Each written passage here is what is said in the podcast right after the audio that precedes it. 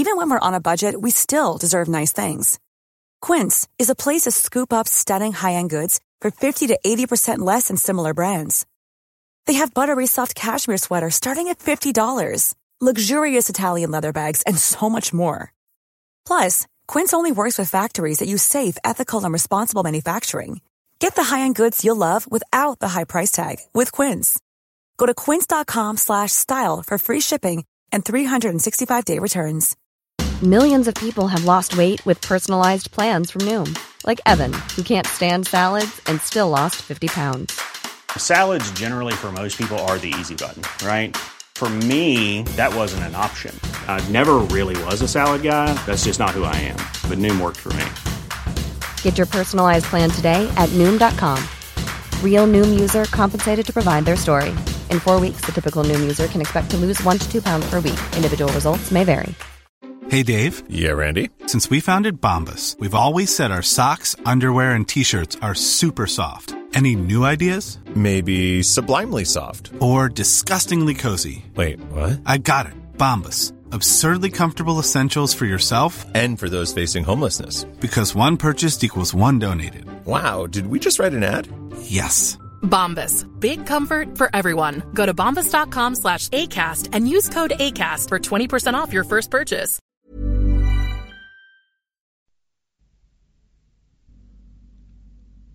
صفحه 89. قدیمی‌ترین آنها لاتیناویا یا جاده لاتینی بود که در حدود سال 370 قبل از میلاد رومیان را به تپه‌های آلبان رساند. در سال 312 آپیوس کلادیوس کور با به کار گماشتن هزاران بزهکار جاده آپیا را میان روم و کاپوا آغاز کرد. این راه بعدها به بنونتوم، ونوسیا، براندیسیوم و تارنتوم رسید. طول آن بالغ بر 535 کیلومتر دو کرانه ایتالیا را به هم پیوند می‌داد. بازرگانی با یونان و خاورزمین را آسان می‌کرد و با راه‌های دیگر در متحد کردن ملت ایتالیا یار میشد. در سال 241 سنسور آورلیوس کوتاه ساختن راه آورلیوسی را از روم به آنتیب از طریق پیزا و جنوا آغاز کرد.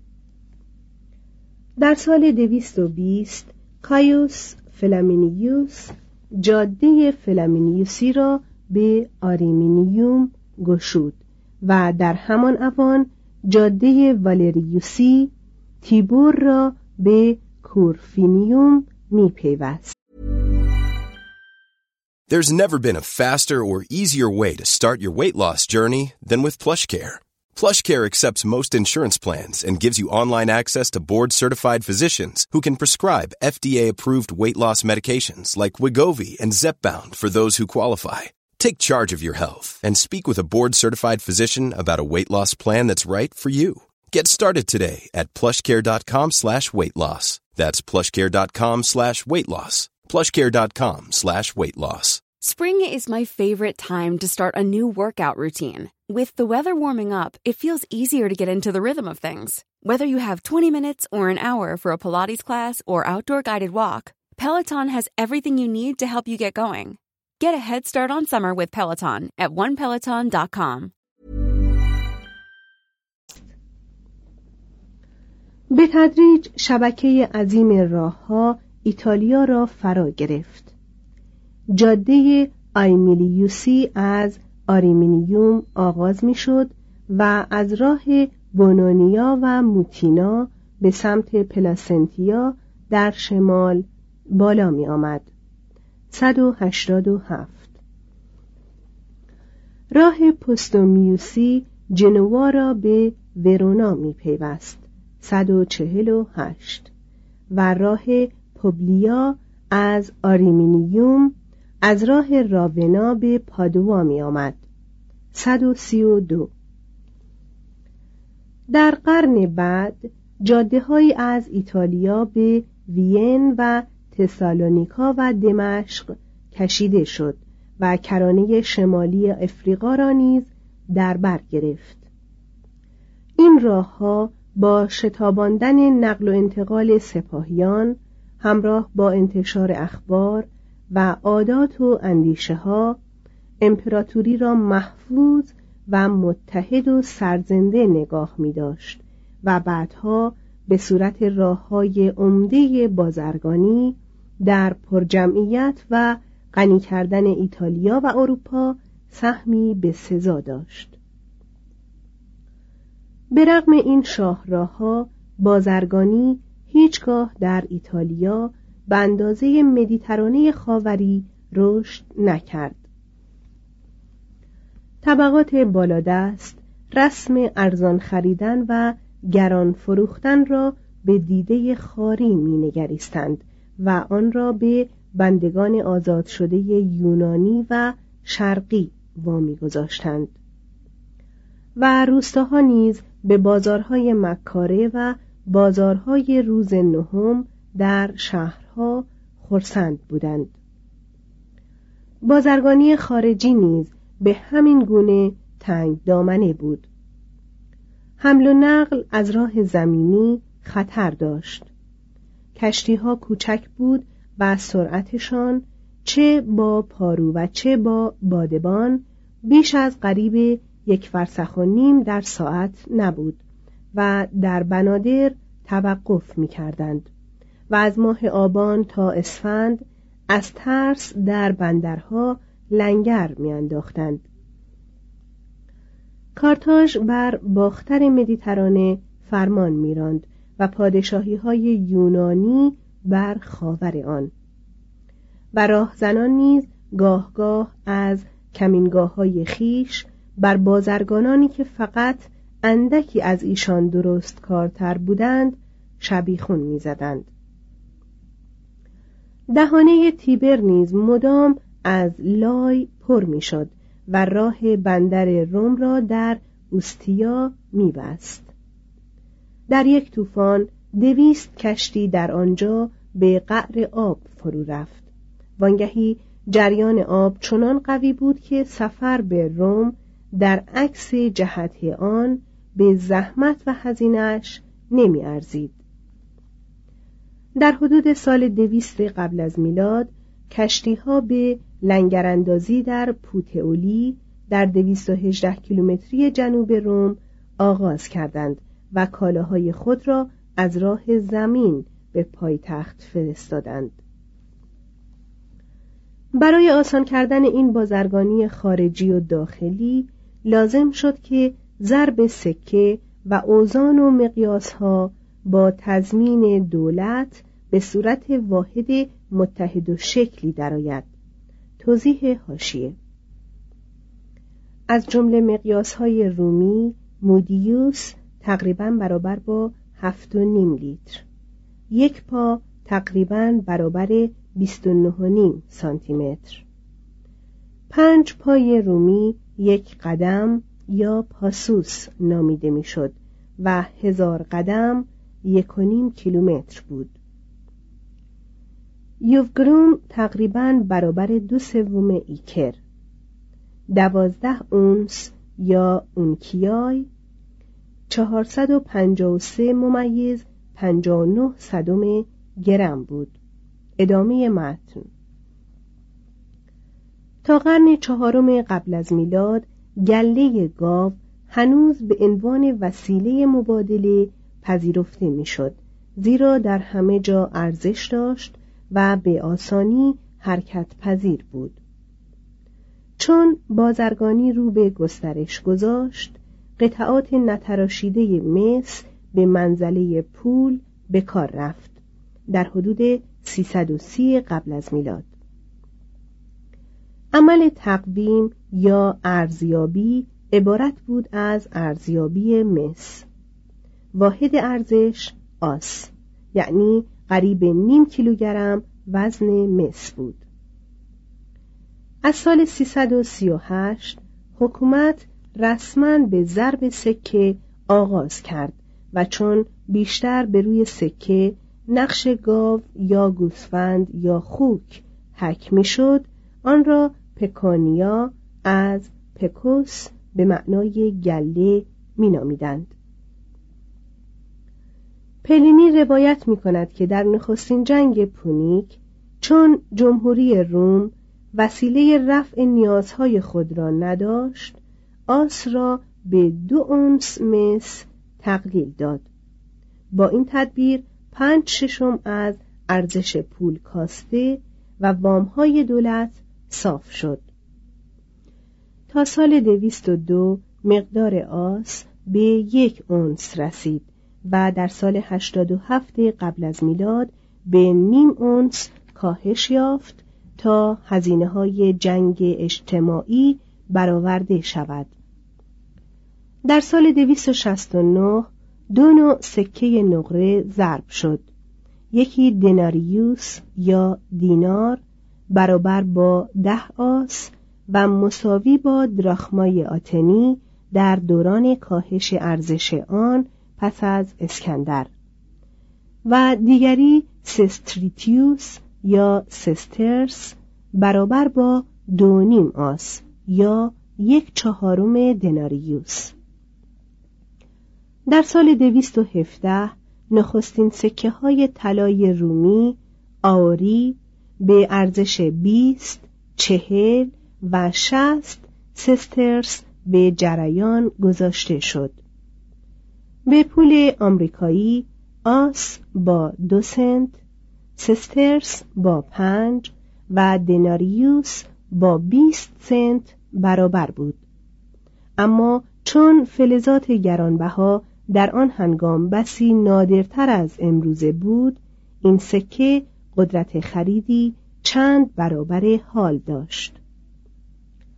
صرف نظر از نوسانات قیمتها، پیش از نرون ارزش آس، سسترس، دیناریوس و تالنت برابر با 6,000 دیناریوس را در جمهوری روم باید به ترتیب برابر با 6 و 15 و 60 سنت و $3,600 پول آمریکایی در سال 1942 در نظر گرفت. توضیح حاشیه: در شمال ایتالیا در حدود سال 250 قبل از میلاد 1 بوشل گندم 0.5 دیناریوس معادل 30 سنت می ارزید. کرایه مهمانخانه با مخارج خوراک 0.5 آس معادل 3 سنت در روز بود. در دلوس در قرن دوم قبل از میلاد 1 خانه متوسط در ماه به مبلغ 4 دیناریوس معادل $2.40 اجاره داده می شد. در روم در سال 50 میلادی 1 فنجان با نلبکی 0.5 آس معادل 3 سنت می ارزید. ادامه متن. ضرب این سکه های تضمین شده بر رونق امور و معاملات مالی افزود. برای رومیان قدیم معابد کار صرافخانه را نیز می کرد، همچنان که برای ما بانک کار معابد را می کند. و حکومت تا پایان تاریخ روم از ساختمان‌های استوار آنها به منزله خزانه وجوه دولتی استفاده می‌کرد. شاید به این اعتبار که پروای دین از دستبرد به آنها جلوگیری کند. وام دادن رسمی کهن بود، زیرا الواح 12 گانه بهره بیش از 8.1% در سال را منع می‌کرد. در سال 347 نرخ رسمی به 5% و در سال 342 به 0 رسید. اما افراد از این منع حکیمانه چندان آسان تفره می رفتند که حداقل نرخ واقعی 12% بود. ربا یعنی گرفتن بهره بیش از 12% شیوع فراوان داشت و لازم بود که وامداران هر چند یک بار به نام ورشکستگی یا با وضع قانون جدید از زیر بار تعهدات کمرشکن خود رهایی یابند. در سال 352 قبل از میلاد دولت راه تازه‌ای برای نجات یافت، به این معنی که رهن کسانی را که امکان پرداخت دین از جانبشان بود پذیرفت و گروگیران را واداشت تا نرخ کمتری از گرودهندگان دیگر بگیرند. یکی از خیابان‌های پیوسته به فروم راسته صرافان شد و در آن وامدهندگان و افراد صاحب میز دکه‌های بیشمار برپا کردند. پول در برابر زمین و محصول و وثیقه یا مقاطعه کاری‌های دولتی و برای تأمین هزینه امور بازرگانی یا مسافرت‌ها به صورت وام داده می‌شد. وام تعاونی جای بیمه صنعتی را گرفت. به جای آنکه یک صراف سند معامله‌ای را امضا کند، چند تن با هم وجوه لازم را فراهم می‌کردند. شرکت‌هایی با سرمایه مشترک وجود داشت که اجرای پیمان‌های دولتی را که به وسیله سنسور به مزایده گذاشته می‌شد تعهد می‌کردند و سرمایه خود را با فروش اوراق سهامشان به مردم به شکل سهام خرده پا افزایش می‌دادند. این شرکت‌های عمومی یعنی وابسته به کسانی که دست در کار معاملات عمومی یا دولتی بودند، در فراهم آوردن و حمل و نقل مهمات برای سپاهیان و ناوگان روم در جنگ دوم پونیک سهم عمده‌ای داشتند و البته کار ایشان از دوز و کلک‌های مرسوم برای فریفتن دولت خالی نبود. اکویتس یا طبقه سرمایه‌داران و بازرگانان عهدهدار بخش بیشتر این معاملات و بندگان آزاد شده مسئول جزء کوچکتر آنها بودند. معاملات غیر دولتی از جانب معامله‌گرانی که خود سرمایه خیش را تأمین می‌کردند اداره می‌شد. صناعت در دست افزارمندان مستقلی بود که هر یک دکه جداگانه‌ای خاص خود داشت. بیشتر این گونه کسان آزادمرد بودند، اما بخش فزاینده‌ای از ایشان از آزاد شدگان همان بردگان فراهم می آمد. Flexibility is great. That's why there's yoga. Flexibility for your insurance coverage is great too. That's why there's United Healthcare Insurance Plans. Underwritten by Golden Rule Insurance Company, United Healthcare Insurance Plans offer flexible, budget-friendly coverage for medical, vision, dental, and more. One of these plans may be right for you if you're, say, between jobs, coming off your parents' plan, turning a side hustle into a full hustle, or even missed open enrollment. Want more flexibility? Find out more about United Healthcare Insurance Plans at UH1.com. Planning for your next trip? Elevate your travel style with Quince. Quince has all the jet-setting essentials you'll want for your next getaway, like European linen, premium luggage options, buttery soft Italian leather bags, and so much more. And it's all priced at 50 to 80% less than similar brands. Plus, Quince only works with factories that use safe and ethical manufacturing practices. Pack your bags with high-quality essentials you'll be wearing for vacations to come with Quince. Go to quince.com/pack for free shipping and 365-day returns. Imagine the softest sheets you've ever felt. Now imagine them getting even softer over time.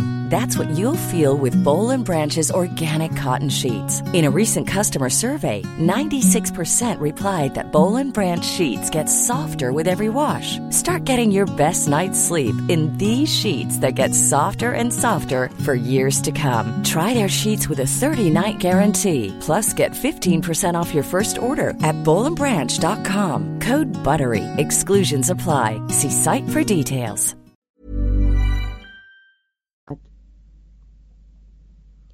کارگر انواع مختلف داشت و کار خود را بیشتر به بازار عرضه می‌کرد تا به مشتریان خصوصی. رقابت بردگان پایه مزد کارگران آزاده را پایین می‌آورد و پرولتاریا را به زندگی رنجباری در برزن‌های ویرانه محکوم می‌کرد. میان این مردم اعتصاب امری غیرعملی و نادر بود، اما بردگان بارها سر به شورش برمی‌داشتند.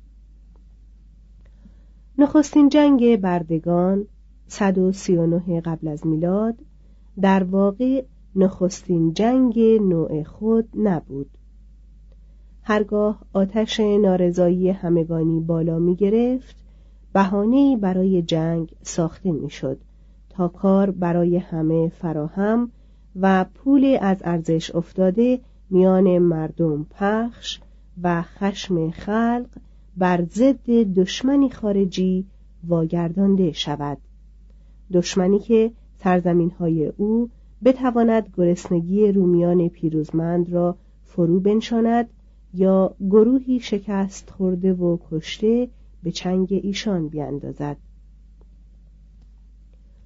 کارگران آزاد اتحادیه یا انجمن‌هایی داشتند، اما اینها کمتر درباره مزد و ساعات یا شرایط کار اندیشه می‌کردند. به موجب روایات، نوما نخستین کسی بود که آنها را بنیاد کرد یا صورتی قانونی بخشید.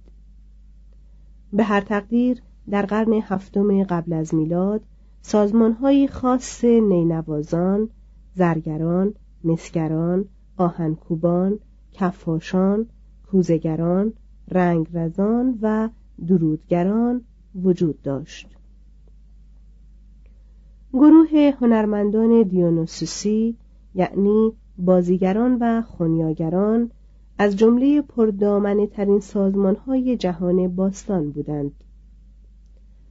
در قرن دوم قبل از میلاد انجمن‌های آشپزان، دباغان، بنایان، مفرق‌کاران، آهنگران، شالنگیان یا تناب بافان و پارچه بافان پدید آمد، اما قدمت اینها نیز باید به همان اندازه سازمان‌های دیگر باشد. هدف اصلی این اتحادیه‌ها جز برخورداری از لذت همنشینی اجتماعی نبود. بسیاری از آنها شرکت‌هایی بودند که یکدیگر را در پرداخت مخارج تشییع جنازه‌ها متقابلاً یاری می‌کردند. حکومت نه تنها امور اتحادیه‌ها بلکه شؤون بسیاری از زندگی اقتصادی روم را تنظیم می‌کرد. بر بهره برداری از کانها و امتیازات و پیمانهای دیگر دولتی نظارت داشت و با وارد کردن خوراک و فروختن آنها به قیمت کم به مردم توحیدست و همه خواهندگان آن از خشم پولپا میکاست. برای انحصارگران جریمه مقرر میکرد.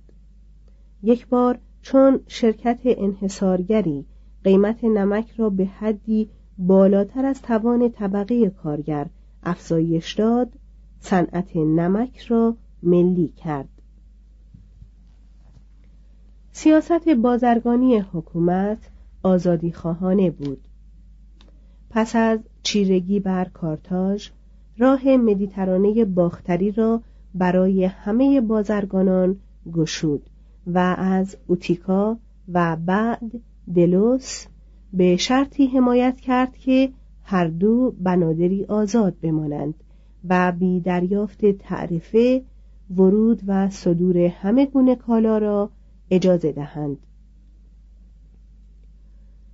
دولت در موارد بسیار صدور اسلحه، آهن، شراب، روغن یا حبوب را منع می‌کرد.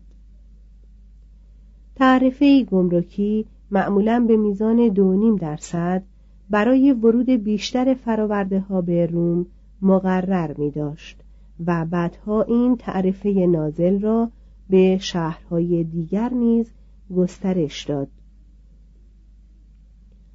تا سال 147 قبل از میلاد در سراسر ایتالیا مالیات خاصی به نام مالیات بر ثروت گردآوری می‌کرد. حکومت روی هم رفته درآمدی متوسط داشت و مانند حکومت‌های متمدن دیگر آن را بیشتر به مصرف جنگ می‌رسانید. 7 شهر، صفحه 93. اکنون یعنی در سال 202 قبل از میلاد روم به برکت مالیات و غنایم و غرامات و جمعیت روزافزون یکی از شهرهای عمده منطقه مدیترانه به شمار می رفت. آمار سال 234 از وجود 270,713 شارمند یعنی مرد بالغ آزاده در روم حکایت داشت. در طی جنگ بزرگ این رقم کاهش نمایانی گرفت، اما در سال 189 به 258,318 و در سال 147 به 322,000 افزایش یافت. می توان حساب کرد که کشور شهر روم در سال 189 جمعیتی نزدیک به 1,100,000 تن داشته است که از آن میان شاید 275,000 درون دیوارهای شهر میزیستند. ساکنان ایتالیای واقع در جنوب روبیکون بالغ بر 5 میلیون بودند. سیل مهاجران و جذب ملت‌های شکست خورده و ورود مردمان و رهانیدن و حقوق بخشیدن به بندگان از همان زمان تغییراتی در ترکیب مردم روم پدید آورد که تا زمان نرون روم را به نیویورک عصر عتیق مبدل کرد، شهری که نیمی از ساکنانش بومی و نیم دیگر بیگانه از هر قماش بود. 2 خیابان عمده شهر را به 4 ناحیه، هر یک با مأموران اداری و خدایان حامی خاص خود بخش می‌کرد. در نقاط عمده تقاطع خیابان‌ها معابد و در نقاط کم اهمیت‌تر تندیس‌هایی از لارهای گذرگاه‌ها برپا شده بود. این رسم پسندیده هنوز هم در ایتالیا باقی است. بیشتر خیابان‌ها خاکی بود. برخی مانند آنچه امروزه در بسیاری از شهرهای مدیترانه‌ای دیده می‌شود، پوششی از قلوه سنگ‌های بستر رودخانه‌ها داشت. در حدود سال 174 سنسور به پوشاندن سطح خیابان‌های عمده شهر از سنگ‌های گدازه آغاز کرد. در سال 312 آپیوس کلادیوس نخستین آبراه را ساخت و به وسیله آن به شهری که تا آن هنگام هنوز نیازمند چشمه‌ها و چاه‌ها و تیبر گلالود بود آب تازه رساند. با لوله‌کشی از مخازنی که از آبراه مشروب میشد، آریستوکراسی به حمام گرفتن بیش از 1 بار در هفته آغاز کرد و اندکی پس از شکست هانیبال روم نخستین گرمابه‌های همگانی خود را گشود. در تاریخی ناشناخته مهندسان رومی یا اتروسکی گندابروی بزرگ را ساختند. رواق‌های سنگی ستبر آن چندان عریض بود که 1 اراده پر از کاه می‌توانست از زیر آنها بگذرد. برای زهکشی از باطلاق‌هایی که روم را فرو گرفته و بدان میتاخت، گندابروهای دیگری نیز ساخته شد. فاضلاب شهر و آب باران از راه جوهایی در خیابانها به این زهکش‌ها و از آنجا به تیبر فرو می‌ریخت که آلودگی آن مسئله ابدی در زندگی روم بود. پیرایه شهر محدود به معابد آن بود.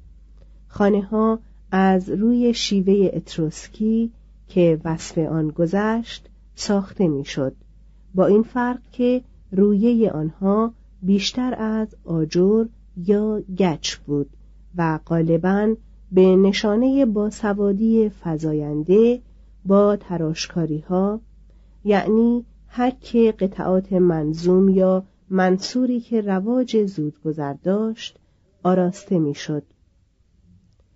معابد را از روی طرح‌های اتروسکی بیشتر از چوب می‌ساختند و با سفالینه لعابی روکش می‌کردند و می‌آراستند. دو معبد، یکی وقف یوپیتر یونو و مینروا بر فراز تپه کاپیتولینوس و دیگری خاص دیانا بر فراز آونتینوس برپا بود. پیش از سال 201 قبل از میلاد پرستشگاه‌های دیگری برای یونو، مارس، یانوس، ونوس، پیروزی، بخت و امید و غیره ساخته شد. در سال 303 کایوس فابیوس با ساختن فرسکوهایی در معبد تندرستی بر فراز کاپیتول، لقب پیکتور یعنی نگارگر را به دنبال نام خانواده خود که به معنای لوبیاست افزود. سنگتراشان یونانی در روم تندیس‌های خدایان رومی را از گل سفالینه لعابی، مرمر و مفرق می‌ساختند. در سال 293 تندیسی مفرقی از یوپیتر با چنان ابعاد عظیمی بر فراز کاپیتولینوس برپا کردند که حتی از تپه‌های آلبان در مسافت 32 کیلومتری قابل رؤیت بود. در حدود سال 296 شهربانان مجسمه مفرقی گرگ ماده‌ای را نصب کردند که هنرمندان بعدی تندیس‌های رومولوس و روموس را به آن افزودند. نمی‌دانیم که آیا آن مجموعه‌ای که سیسرون وصف کرده همین است یا نه، و آیا هیچ یک از اجزای آن با مجسمه امروزی گرگ پایتخت همانندی داشته یا خیر.